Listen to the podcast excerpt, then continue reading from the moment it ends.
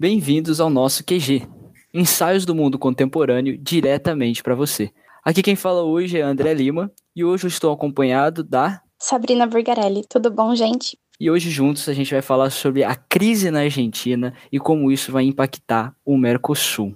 Sobre a crise da Argentina, é importante falar sobre as eleições primárias obrigatórias, chamadas de PASO, que não elegem, apenas mostram as intenções de voto da população argentina, que ocorreram no dia 12 de setembro. Nelas, o governo de Alberto Fernandes sofreu uma grande derrota, gerando um agravamento na instabilidade política do país. A crise levou à saída de cinco ministros mais próximos do presidente. A imprensa argentina tem especulado que a disputa foi ocasionada por uma tensão entre o presidente e sua vice, Cristina Kirchner, mas, para prosseguir falando sobre as eleições primárias e seus impactos, temos que entender como chegamos na formação atual do governo. Então, para entendermos a formação atual do governo, precisamos voltar em, lá para 2019, ano da última eleição geral da Argentina, onde os argentinos iam até as urnas para escolherem o seu representante. Cristina Kirchner, que já foi presidente do país em 2007, ocupava o cargo de senadora e Alberto Fernandes era ex-chefe de gabinete. Kirchner buscava uma nova posição no governo, dessa vez como vice-presidente. Aproveitou a imagem peronista moderada de Fernandes e propôs então uma aliança, conseguindo assim chegar ao cargo desejado ao lado de Fernandes como presidente da República Argentina. Com a chegada da pandemia, Fernandes teve destaque com a forma de lidar com ela, quase 70% de aprovação popular. Porém, as contradições do governo começaram a vir à tona com os dados da lenta vacinação, desemprego e inflação altíssima que estava ocorrendo na Argentina. Importante ressaltar que Alberto Fernandes preferiu o método lockdown absoluto. Todavia, o presidente foi flagrado sem máscara em uma festa, deixando em vista a população e mostrando a todos a sua própria hipocrisia e a hipocrisia de todo o seu governo. Ademais, o real cenário se mostrou também na economia, onde mais de um milhão de pessoas saíram da classe média e foram para a classe mais baixa. E as mortes pioraram, mesmo com todas as restrições rigorosas impostas pelo governo. Com a derrota das urnas, Kirchner decidiu mudar alguns ministros, medida que não foi apoiada por Fernandes.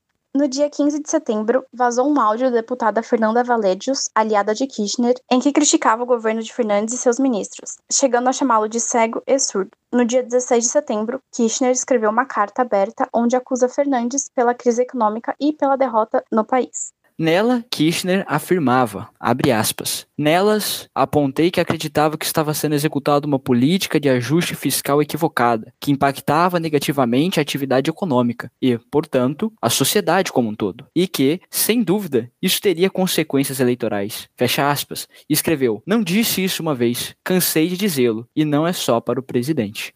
Fernandes, vendo a pressão kirchnerista, procurou apoio sem sucesso levando seus ministros mais próximos saírem do gabinete, incluindo seu chefe de gabinete. A pressão aumentou ainda mais no dia 16 de setembro, quando protestos pediram mudanças na condição do país e por melhores condições econômicas. Para o Brasil, por exemplo, essa instabilidade no vizinho é extremamente preocupante, em especial por conta do Mercosul, o bloco que foi criado em 1991, composto originalmente com Brasil, Argentina, Uruguai e Paraguai, vem sofrendo uma crise sem precedente nos últimos anos. A disputa política argentina se soma nesse processo. Vale relembrar que a Venezuela está atualmente e provisoriamente suspensa pelas denúncias das violações de direitos humanos. O bloco passa atualmente por um momento de instabilidade, tendo mais novo capítulo de tensões iniciados com o anúncio de negociações de um acordo comercial entre Uruguai e China, algo proibido pelo tratado que rege o Mercosul, visto que os países estão sob uma tarifa externa comum. Também chamada de TEC, consiste em um conjunto de tarifas padronizadas para importação de bens e serviços de empresas dos estados que fazem parte do bloco, dependendo da dificuldade de produção do produto, mas respeitando as regras da Organização Mundial do Comércio. Sua função é a de manter a competitividade e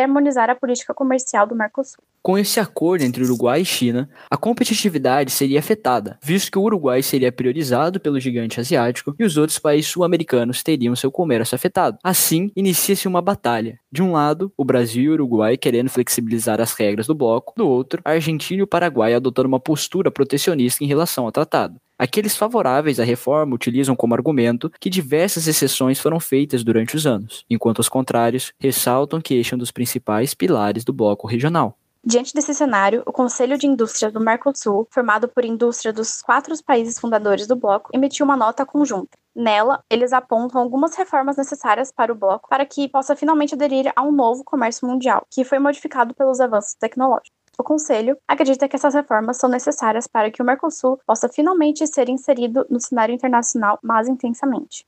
Os fatores apontados pelo Conselho são os seguintes: aprofundar o diálogo entre os governos, institucionalizar o diálogo entre os governos e os setores industriais, garantir a livre circulação de bens, consolidar o entorno favorável para o desenvolvimento das trocas comerciais, ampliar os compromissos intra-Mercosul e internalizar os compromissos já assinados e avançar na agenda externa.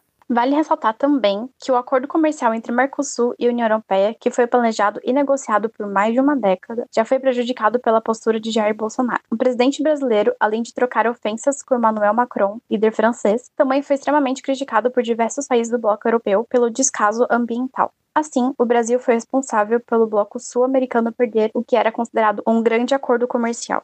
Todos esses acontecimentos, somados aos ataques diretos e pessoais entre os líderes do Mercosul, desgastam a relação interna do bloco, além de aumentar a desconfiança, causando conflitos e tensões.